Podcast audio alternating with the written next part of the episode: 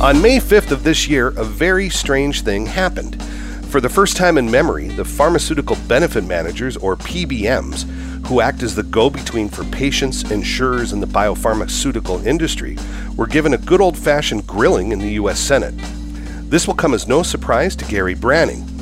Gary is a professor at Rutgers Graduate School of Business and Pharmaceutical Management and president of MMR, a healthcare consulting company that specializes in the reimbursement of medicines in the U.S. healthcare system. With 30 plus years' experience and expertise in healthcare, Gary is known for his innovative approaches to access and policy issues related to the infinite complex U.S. healthcare system and the access of new medicines. Gary, it's great to see you and great to talk to you again. Always a pleasure to spend some time with you. So happy to help out. I'd like to ask you a bit about MMR because this is an increasingly important and vital area, as you know more than anyone.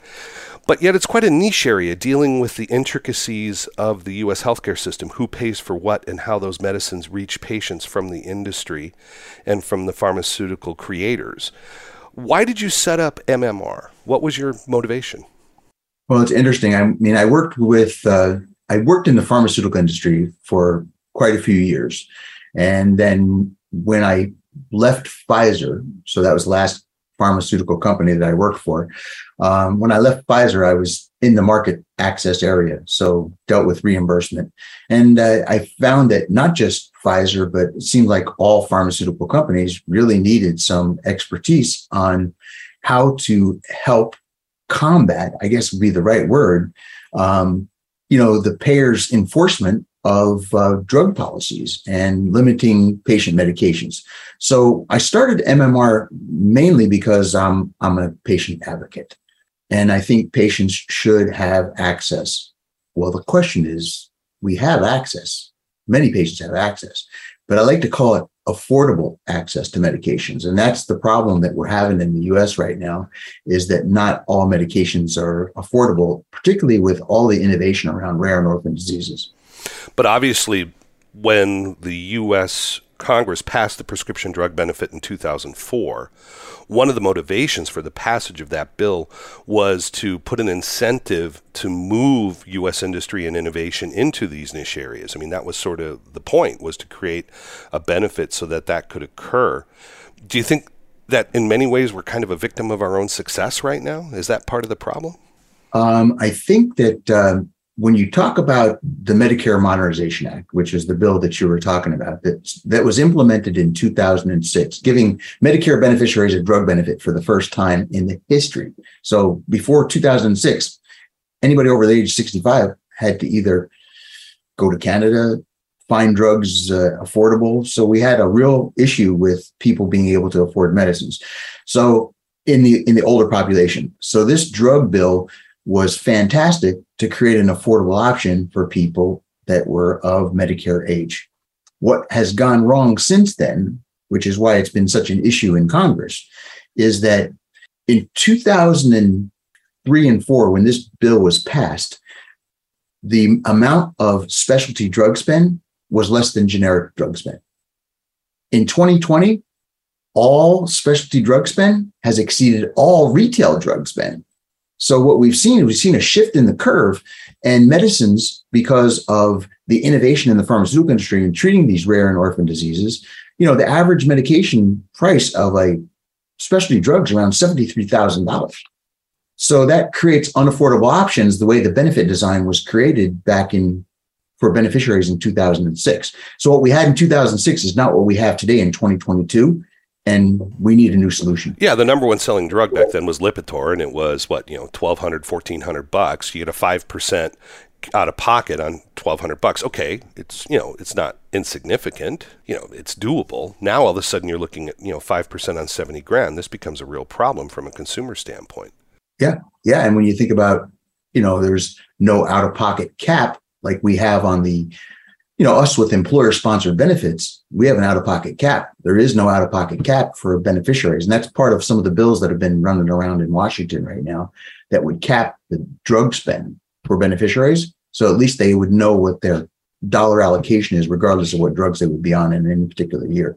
Why do you think that that 5% out of pocket was put in? Was it the idea to keep pressure there, to have skin in the game so that there would be some sort of buy-in? There's been some studies that even if you give drugs away for free, doesn't mean that people are going to take them. Right. So if they do have some skin in the game, people are more motivated to take their medicine. If you buy something, you're more obligated you f- would feel to use it. But the way that benefit design was created, um, particularly now in 2022, there's a lot more skin in the game because there's a 25% cost share through initial coverage, which would include the donut hole, where the pharmaceutical manufacturers contribute 70%. And then after they reach a threshold, which is going to be a little shy of $4,000, they're going to reach a threshold where now they have to pay 5% for the remainder of the year till their benefit design resets. Now, without an out of pocket cap, that becomes an unaffordable benefit for somebody that's maybe on a fixed income. Now, one of the other things that was supposed to have been put in place to control this was this idea of a pharmaceutical benefit manager, which I mentioned in the introduction. Now, they're supposed to act as sort of a middle person, a broker that sits between all these actors, theoretically driving the best price for the consumer. Is that a pretty fair assessment of what a PBM is supposed to do? Well, the PBM's claim to fame started with adjudication. Okay. So when they first got into the industry, their job was to make sure that everybody got paid. So they would take the money from those that were paying, the employers, insurance companies, so on and so forth, and they had built the systems to be able to adjudicate a claim, which means a pharmacy, as soon as it filled a claim, they would know where they were getting their money from. So it was a very, very efficient system. But then they got more and more into controlling medications and negotiating rebates, which is another area that has created some issues for uh, obviously for the price of drugs. But their whole claim to fame is that they reduce the overall drug spend. But there's some misconceptions in that. It's probably why they got the grilling that you mentioned by Senate. There's some misconceptions that are related to that because of where all the money goes. So sometimes all those rebates that are provided by the pharmaceutical manufacturer don't ever impact the patient's cost. So the patients, all their all of their cost share is based on the retail price of the drug. So when the rebates are given on a particular drug, it doesn't necessarily mean it's going to translate into helping the patient at the point of sale. Picking up on that, we did an analysis on HR3 and IPI, and in the course of doing that, we stumbled onto an odd data point that we've uh, had a publication in Stat about. We found that the Medicare D cost, as you mentioned, the sort of list price that the consumer is paying, the person in Medicare, was higher than the total revenue for the listed in the company's balance sheets for insulin products. Yeah. So, you know, we're seeing two, you know, four billion dollars in sales in Medicare for insulin, and we're seeing two billion dollars on the balance sheet of the companies. We're like, wait a minute, there's there's two billion dollars here that's vanished into an ether somewhere in the quote unquote supply chain. What's going on there? Is this an example of part of the issue? Well, that would be correct because it's about 50 50 today. So when a pharmaceutical manufacturer markets a drug, most branded drugs, it's about 50 cents on a dollar that they make. So if I give you three statistics 50 cents, 200 billion, and 80%, you'd be like, can you connect those numbers together, Gary, for me? I'm like, yeah, I can connect them together for you. It's $200 billion that leak out of the system for branded drugs in the United States, $200 billion. So the pharmaceutical manufacturers don't make that money. What they make is about 50 cents on the dollar, and 80% of it goes into rebates to those PBMs that you were mentioning, to the to the insurance companies. Now, PBMs do share the rebates with their employers, which has created another issue that many people don't understand, is that the employers enjoy those rebates. So the PBM's clients enjoy the rebates also. And it's like giving candy to a baby. They have things called rebate guarantees, Duane. And the way that we, rebate guarantees work is that they guarantee the employers that for every drug filled, we'll give you X number of dollars for any drug. So it doesn't matter whether they're contracted for it or not. Those rebate guarantees have to be paid out to the employers. Well, it's a competitive business and the employers will switch PBMs if the rebate guarantees don't continue to go up and up and up and up and up. So we have a system that doesn't really favor lowering drug prices. It favors increasing drug prices because you have to manage the difference. And, you know, when you think about it five, six years ago, it wasn't 50 50. It was like 60 40, but it keeps going down. Probably next year, probably next year, it's going to be 60 40 going the other way. The pharmaceutical companies are going to make 40% cents on the dollar. So it's to, over time, there's I call it the leaky bucket. You know, right. you start with this big revenue bucket at the pharmaceutical side that people think that, wow, are they making a lot of money? Well, ultimately, what they make on every drug when you hear the price is about 50 cents on the dollar. It's a leaky bucket and the holes keep getting bigger and bigger and you got to pour more and more water into it, unfortunately. Yeah. Theoretically, shouldn't the PBMs then be passing those through to the end user, the person who's walking into the the pharmacy and getting their drugs as part of Medicare Part D? But in fact, it's not. It's actually going to the person who's signing the contract with the PBM. In your research, do you actually see that flowing through eventually to the end user or not? Because all the perception is that it doesn't. You're, you're talking about managing levers for affordability. That's what you're trying. That's the question that you're asking. So what PBMs and and this will sound like I'm defending them, which I am because they're a business there that you know they're trying to do what they can do, but um, ultimately what they do is for their clients now I'm talking about their clients, not the patients themselves. Right. For their clients, they're trying to create an affordable option that creates passing back the rebates through those organizations, through those rebate guarantees. It's a contractual obligation to ultimately lower the overall drug cost for their clients. What that translates into is affordable premiums, which makes the balance of their clients' employees, right? So for or Medicare beneficiaries, holding the premium dollars down. So when you think about the three different levers they have, they have premiums, deductibles, and out of pocket costs. So what they do is they try to manage the three. The most important to be competitive for any industry is what the initial buy is, the premium. So what happens is the premiums are shared across everyone, which provides a benefit that's affordable for everyone. It's almost like passing the hat. But then those that have to use the system, where they have to use drugs, then they're going to face the deductibles and out of pocket cost, which not as many consumers are going to see those as they see the premiums. So if you're a non-user of drugs, your biggest focus on your insurance is the premium you pay. If you're a user of drug, it's your premiums, the deductibles, and your out-of-pocket cost.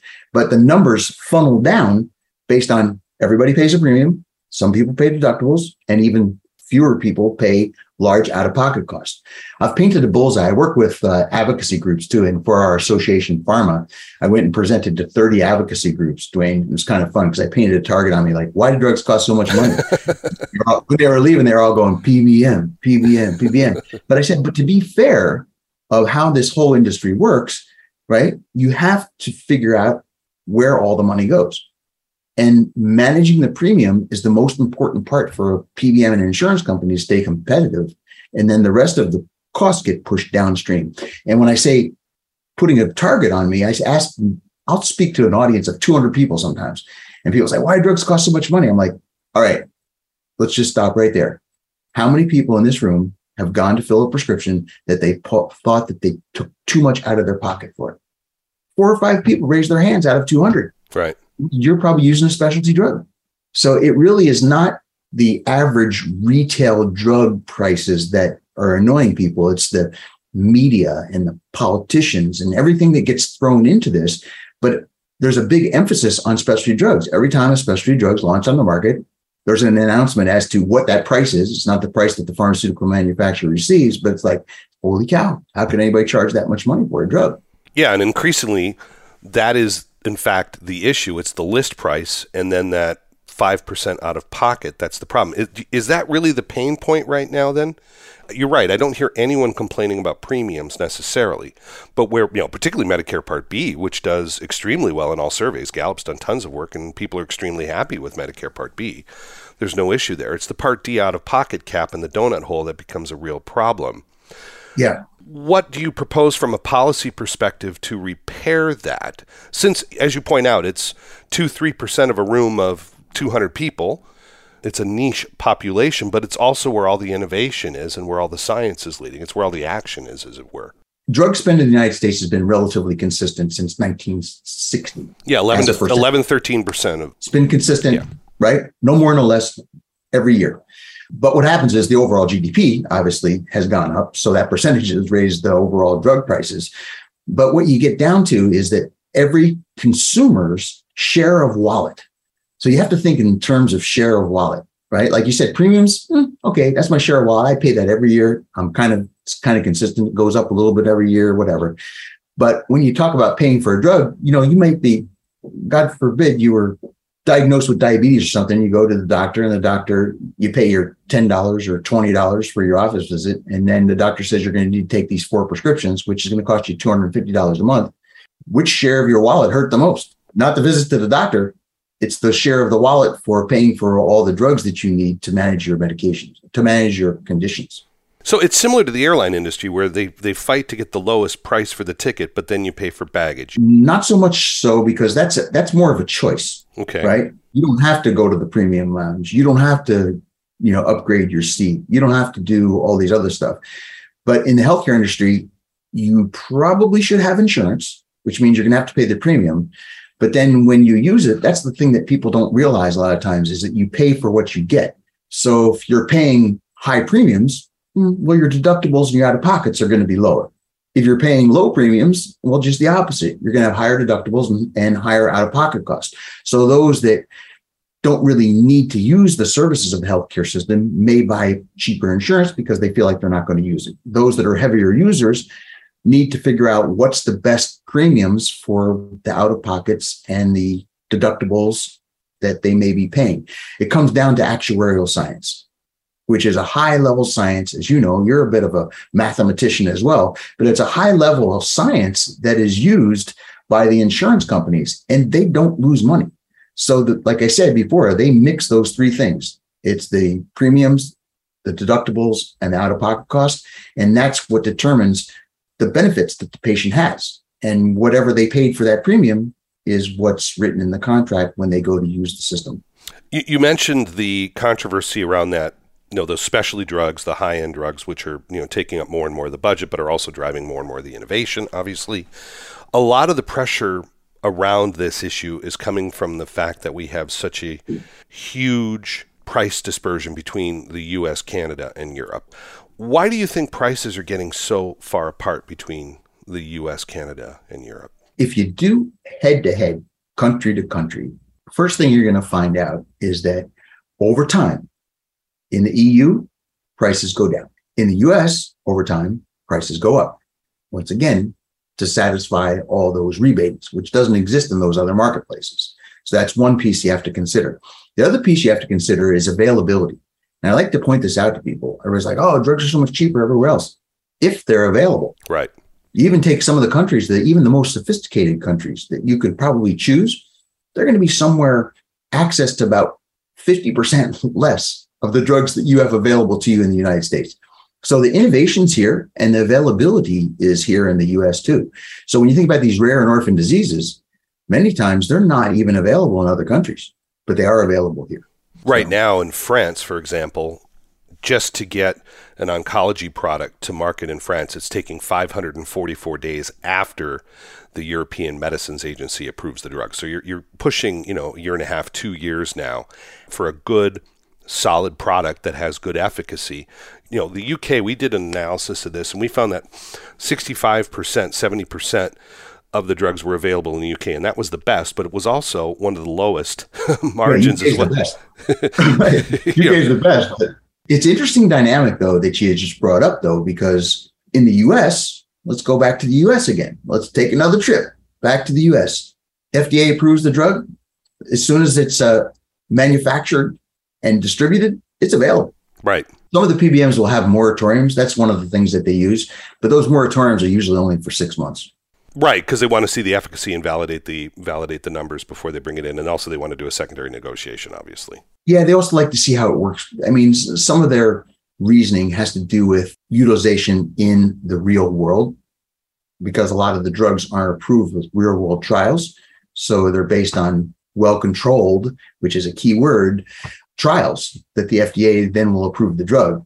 But sometimes those have limited populations. PBMs and payers, insurance companies like to see how those drugs are going to work in a larger population before they'll cover it. So that's another. It's it's a few things, but that's another reason. I'd like to pick up on that point. It's really important because one of the things we're seeing now when you talk about wanting more evidence and getting a better idea of how the quote unquote the drugs work, we're seeing some pressure being put on the accelerated approval pathway. And this is a known pathway that we have with the FDA 82% of the accelerated approval that we've analyzed over the last 20 years is uh, for orphan indications. So they're predominantly orphan. A lot of them are extremely narrow and very small, very thin populations. But one of the things that's occurred, the Center for Medicare and Medicaid, CMS, decided to overrule for one of the first times that this has, this has actually occurred for the recent Alzheimer's treatment uh, that was developed by Biogen and, and subsequently yes. since, as we pointed out in our Senate testimony, would likely be pulled off. These drugs would likely be pulled off the market if CMS made this decision that they would require um, an evidence under coverage situation where people would have to be enrolled in a clinical trial to uh, get coverage for the drug, which has since been pulled off the market the impact of this decision appears to be we're bifurcating our pathway now. There's a push to no longer have the accelerated approval be a full approval. And we're starting to make reimbursement and coverage decisions, or at least there's a push there uh, from a regulatory perspective and political perspective, as well as a lot of noise in the media, that we don't consider this valid anymore. What do you think is going to be the impact since we've done this now for Alzheimer's disease? What's, what's going to happen if we continue down this pathway? In the United States, there's 700 rare and orphan diseases. The pharmaceutical manufacturers have only been able to address somewhere between 5 and 8% of them. So there's a lot of room for the pharmaceutical industry to innovate and improve. If the accelerated pathway were to be removed or it's made more difficult, now we're going to have less solutions quicker for those people that are in need. Because you mentioned before, you know, rare and orphan diseases. So these are diseases that these patients have no solution. They're waiting for the pharmaceutical industry to innovate something that can help them with their particular condition. And uh, if this accelerated pathway and, and the way, so the FDA approved the drug, but then CMS made that determination, um, which then gives other payers the same clout to give that same determination, which then limits the population using the drug one thing that people don't understand about the pharmaceutical industry is that it's not it's not a wholesale cure for most things. It's mostly incremental.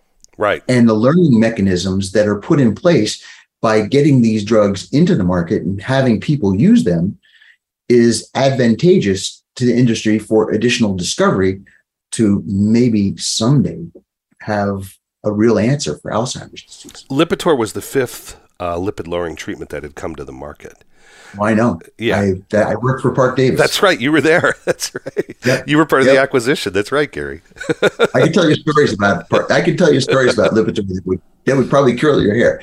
No. But what, wasn't it true that the um, the analysts that are always correct, as we know, uh, when when that drug came to market, they said it was going to be what six hundred million to a billion a year. Wasn't it something like that? The, that was what they said the, when when the acquisition was done, and it ended up doing fourteen or fifteen billion. Yeah, it was, certainly was a blockbuster. now, get, picking up on that if we're looking at what CMS is doing now, and obviously I spend, I live in Belgium and I spend a lot of time working on European policy issues, obviously. One of the concerns we have at our firm is this really positions CMS almost like a European style HTA. It really makes them a second validation after the approval. And it really puts them in a situation like um, NICE in the UK or ZIN in the Netherlands, where they're no longer just accepting de facto what comes out of the regulator, and then they're saying, okay, now we're going to do our own thing. I don't think so in the US yet, because the ultimate decisions in the US, and it's almost like if you look at other countries, and then you look at the PBM industry in the US and the insurance industry in the US, they kind of serve as the same role doing the evaluation on these drugs based on their value and whether they're affordable. And then they create formularies and utilization criteria that do that. So in the US, what happened with CMS today is a one off. Will we have something like a HTA in the United States? I don't think in the near future. There is a self proclaimed group yeah. the watchdog, self-proclaimed watchdog of the industry called ICER. ICER. But you know, pharmas challenged their methodology over the years. Their methodology is reviewed by payers. I would say it's part of their evaluation, but it doesn't necessarily translate into what the ultimate payer decision would be. So it has limited impact to date on ultimate decisions because the payers still have the last say as to whatever that coverage policy is going to be, how the drug's going to be used, how what the patient's affordability is, and and everything else. So, I mean, a great case in that was um, they did a um, ICER review of a product called Dupixent, and they said the product was priced very well, almost low. And interesting component of that is that you would think then, okay, the payers say, okay, we'll cover it without requesting rebates. Mm. That didn't happen. so when, when, it's too high, they want more rebates. When it's priced right, they want rebates. Yeah, of course. Because still every drug that's used still is going to be tagged for a rebate guarantee, depending on which category it falls into, whether it's a retail or a specialty drug. Generics is not an issue in the US it's over 90% of drugs that are used in the United States are generic. Yeah, and in fact, often the generic prices in the US are lower than they are in, in Europe. Yeah, that was a, a note that I made to reinforce too, because you said like in the U, in the EU, drugs are more expensive. Well, it depends on what drugs you're talking about. Sure. Because many times generics can be cheaper in the US than they are in other countries. But re, um, when you talk about the retail and specialty drugs, uh, as I said before, because of how our industry and, and how the supply chain works and all the money that leaks out of the bucket, we have a continuing price increase over time to manage all those supply chain issues and that leaky bucket that brings us to 50%, maybe less sometimes, maybe more sometimes. Brings me to uh, the pharmaceutical industry has been doing transparency reports. There's about eight companies that do transparency reports. Janssen is one that I'm really, really familiar with.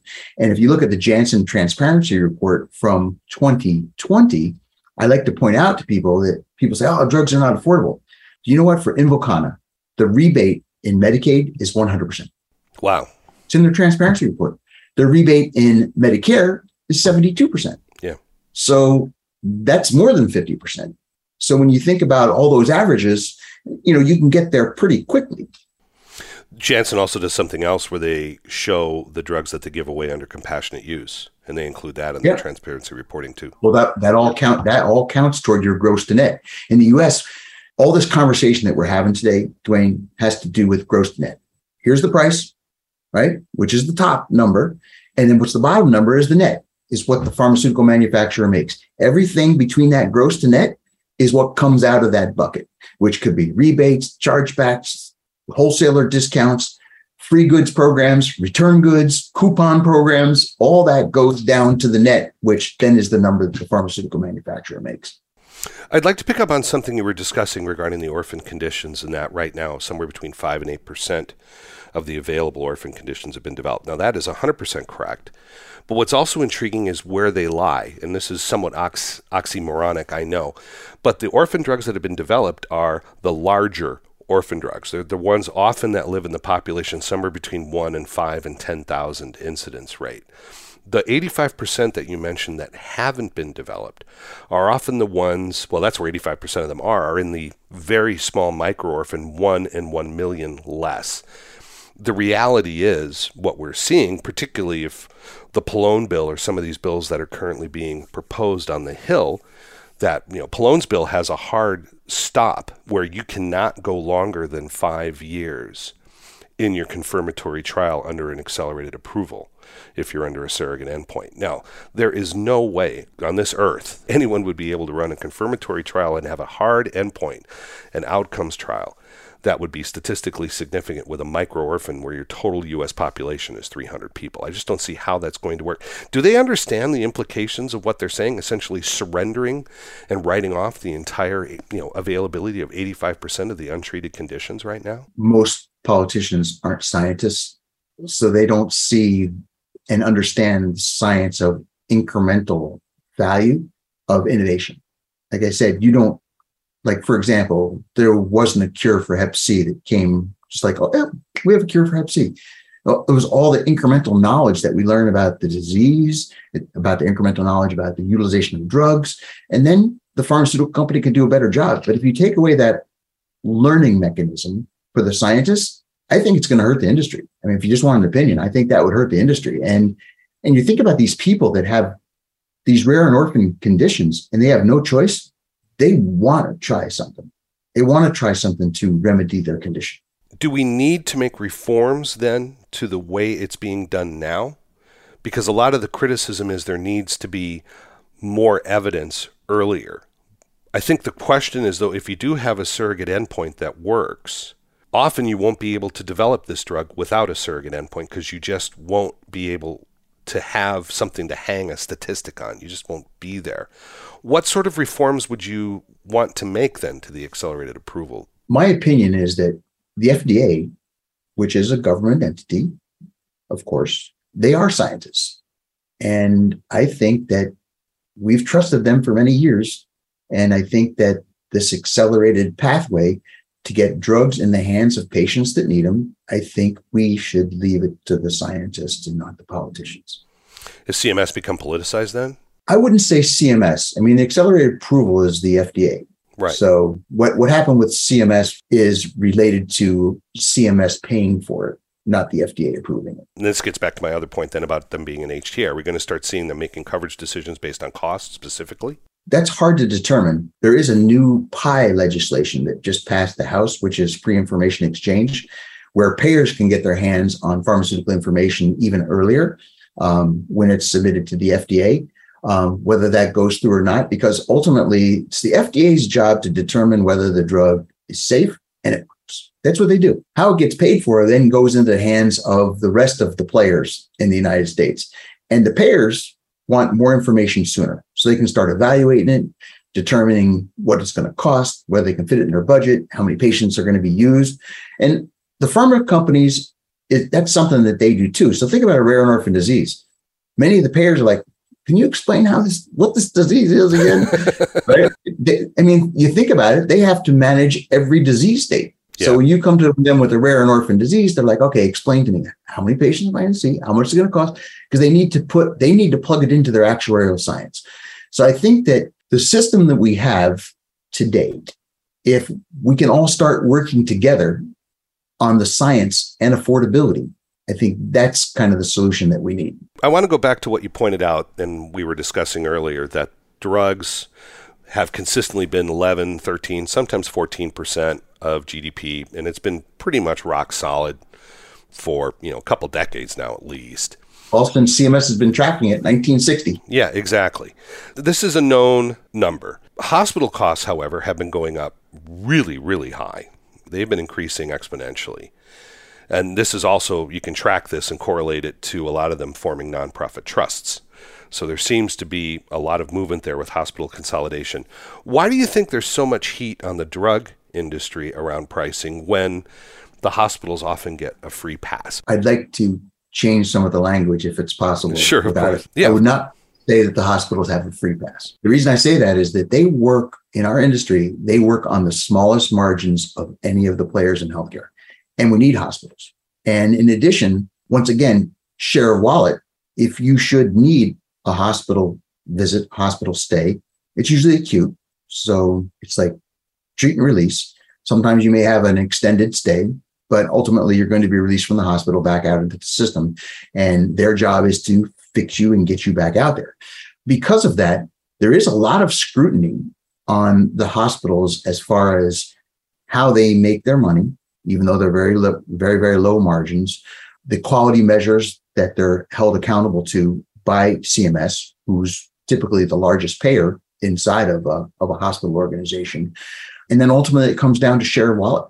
It's still not going to be your biggest expenses. So if you think about it, take the general population, everybody pays premiums.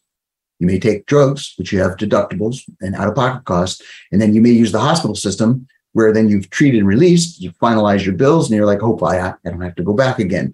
But that was hopefully a limited time event in your lifetime that you don't want to repeat too often, if you know what I mean.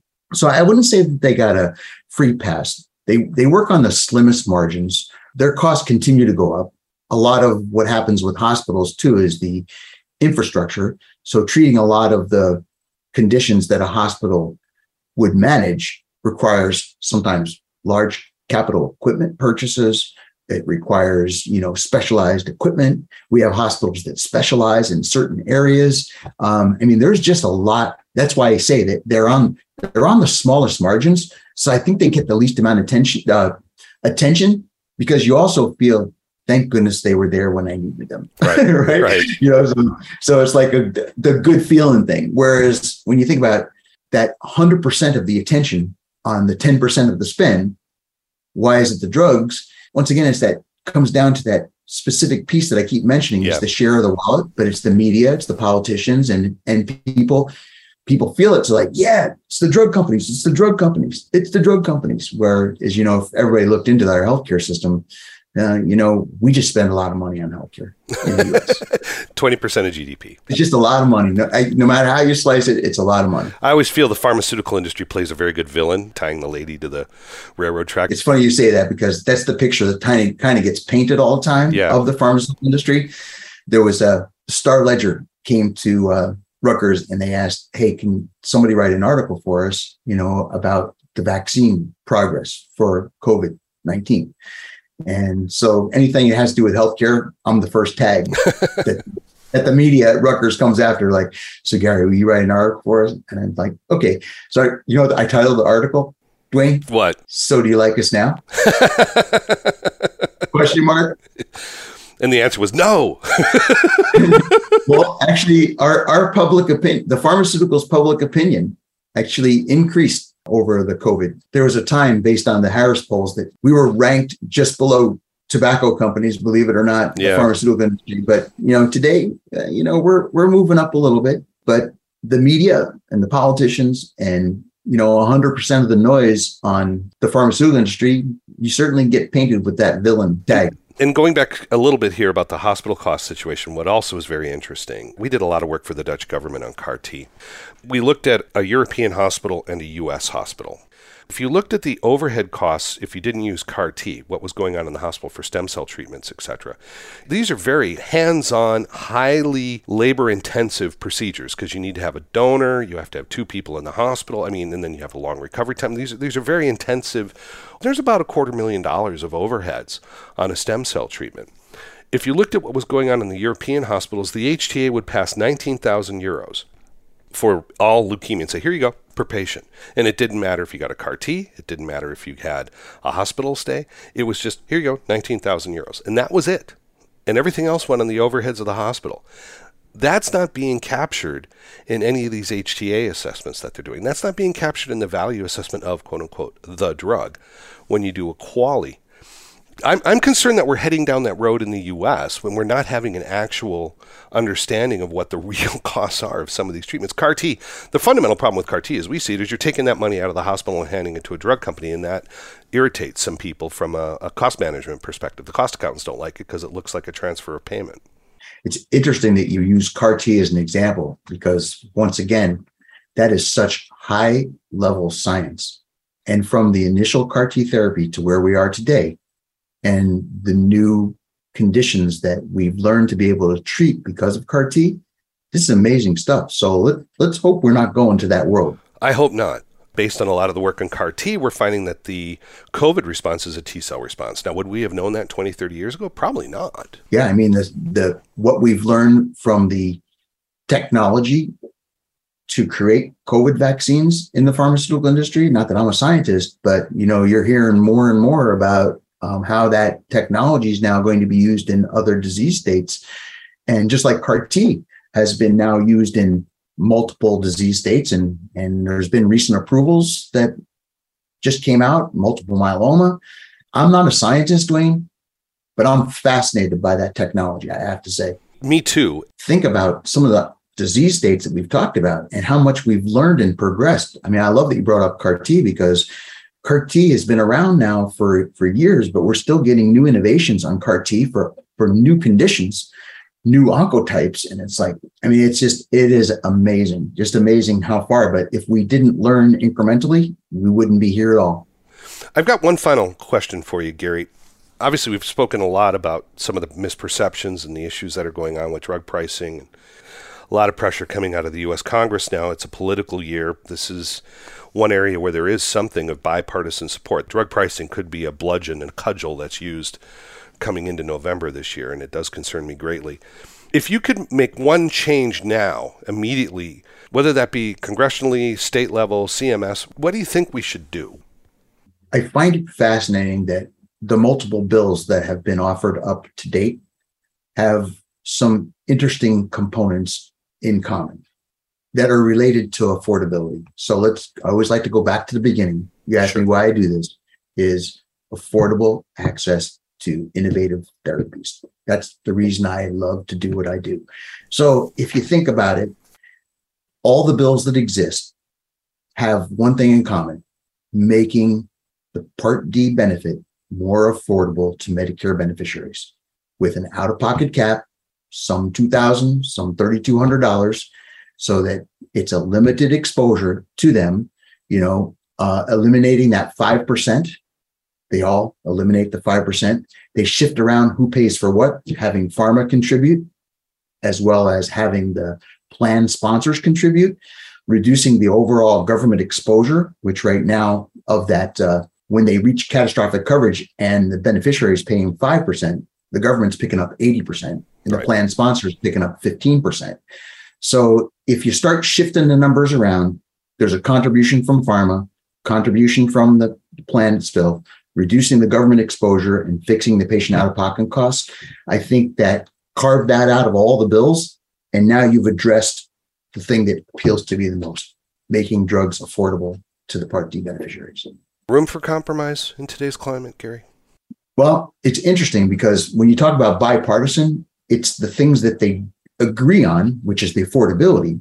And then there's the things that they don't agree on, which is controlling drug costs and controlling assessments to other countries. Where they can't meet is when they try to put too many things in one bill. I think compromise, if there is a focus on affordability. I mean, I spoke to the New Jersey Senate Finance Committee also, and they're like, "Yeah, we got to do something about drug prices. I said, is it about drug price or is it about affordability? They well, it's about affordability. I said, if you want to improve affordability, you got to start at the bottom and not at the top. Right. Affordability doesn't happen at the top, it happens at the bottom. But everybody's talking about creating bills that address affordability by starting at the top. If the real issue is affordability, let's start at the bottom. And as I mentioned to you before, all the bills that have been proposed are outlined the way I mentioned to you, capping the patient's out of pocket cost, shifting who spends what to make it more affordable for the beneficiary. I think that all the politicians, doesn't matter which side of the aisle on, can agree that helping these Medicare beneficiaries to affordable medications is a good thing to do, regardless of which side of the aisle you sit on. Gary Branning, it's been a fantastic conversation. I wish uh, wish we were together face to face, but I'm sure it's not going to be the last. I look forward to speaking to you, and, and thank you very much for your time. Really enjoyed yeah, it. Yeah, you just picked the topic, Duane, and you and I have chit chat. Gary, have How a good day. Sound? Have a good day, sir. Yeah, you too. Yep, take care. Bye bye. The executive producer of the Vital Health Podcast is Duane Schulthess. Our editor is Jonathan Ballin. Our project manager is Gwen O'Laughlin. This Vital Health podcast is a production of Vital Transformation LLC, copyright 2022.